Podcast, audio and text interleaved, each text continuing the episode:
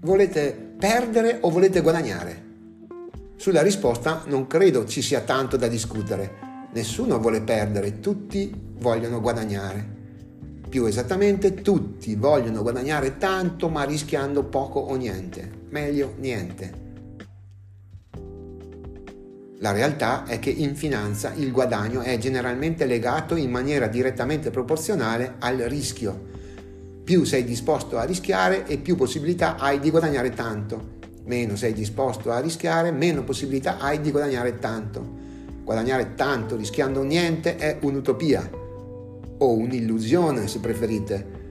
Anche guadagnare poco rischiando niente è un'utopia.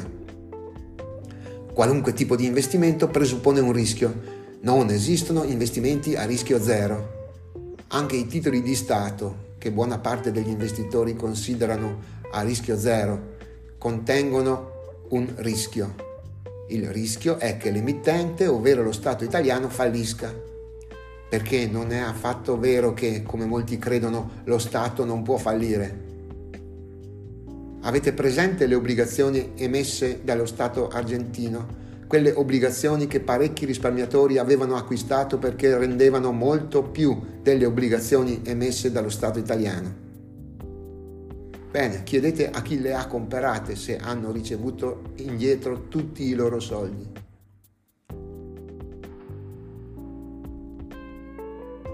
Un altro rischio dei titoli di Stato è di doverli vendere prima della scadenza perché non è affatto detto che sia possibile vendere un titolo di Stato prima della scadenza senza rimetterci.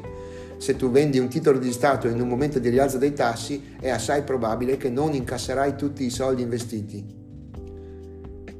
Questo è esattamente quello che sta succedendo da un anno a questa parte. Il forte rialzo dei tassi ha creato un forte ribasso delle quotazioni dei titoli obbligazionari sui mercati secondari, titoli di Stato compresi. Quindi, per essere chiari, non credete a chi vi dice che i titoli obbligazionari sono vendibili in qualunque momento senza rimetterci nulla. È una certezza che non esiste. Con il rischio nei mercati finanziari e nella vita occorre farci i conti e conviverci e affrontarli i rischi, riducendoli per quanto possibile ai minimi termini in finanza esiste un modo molto semplice e banale per polverizzare i rischi. Diversificare.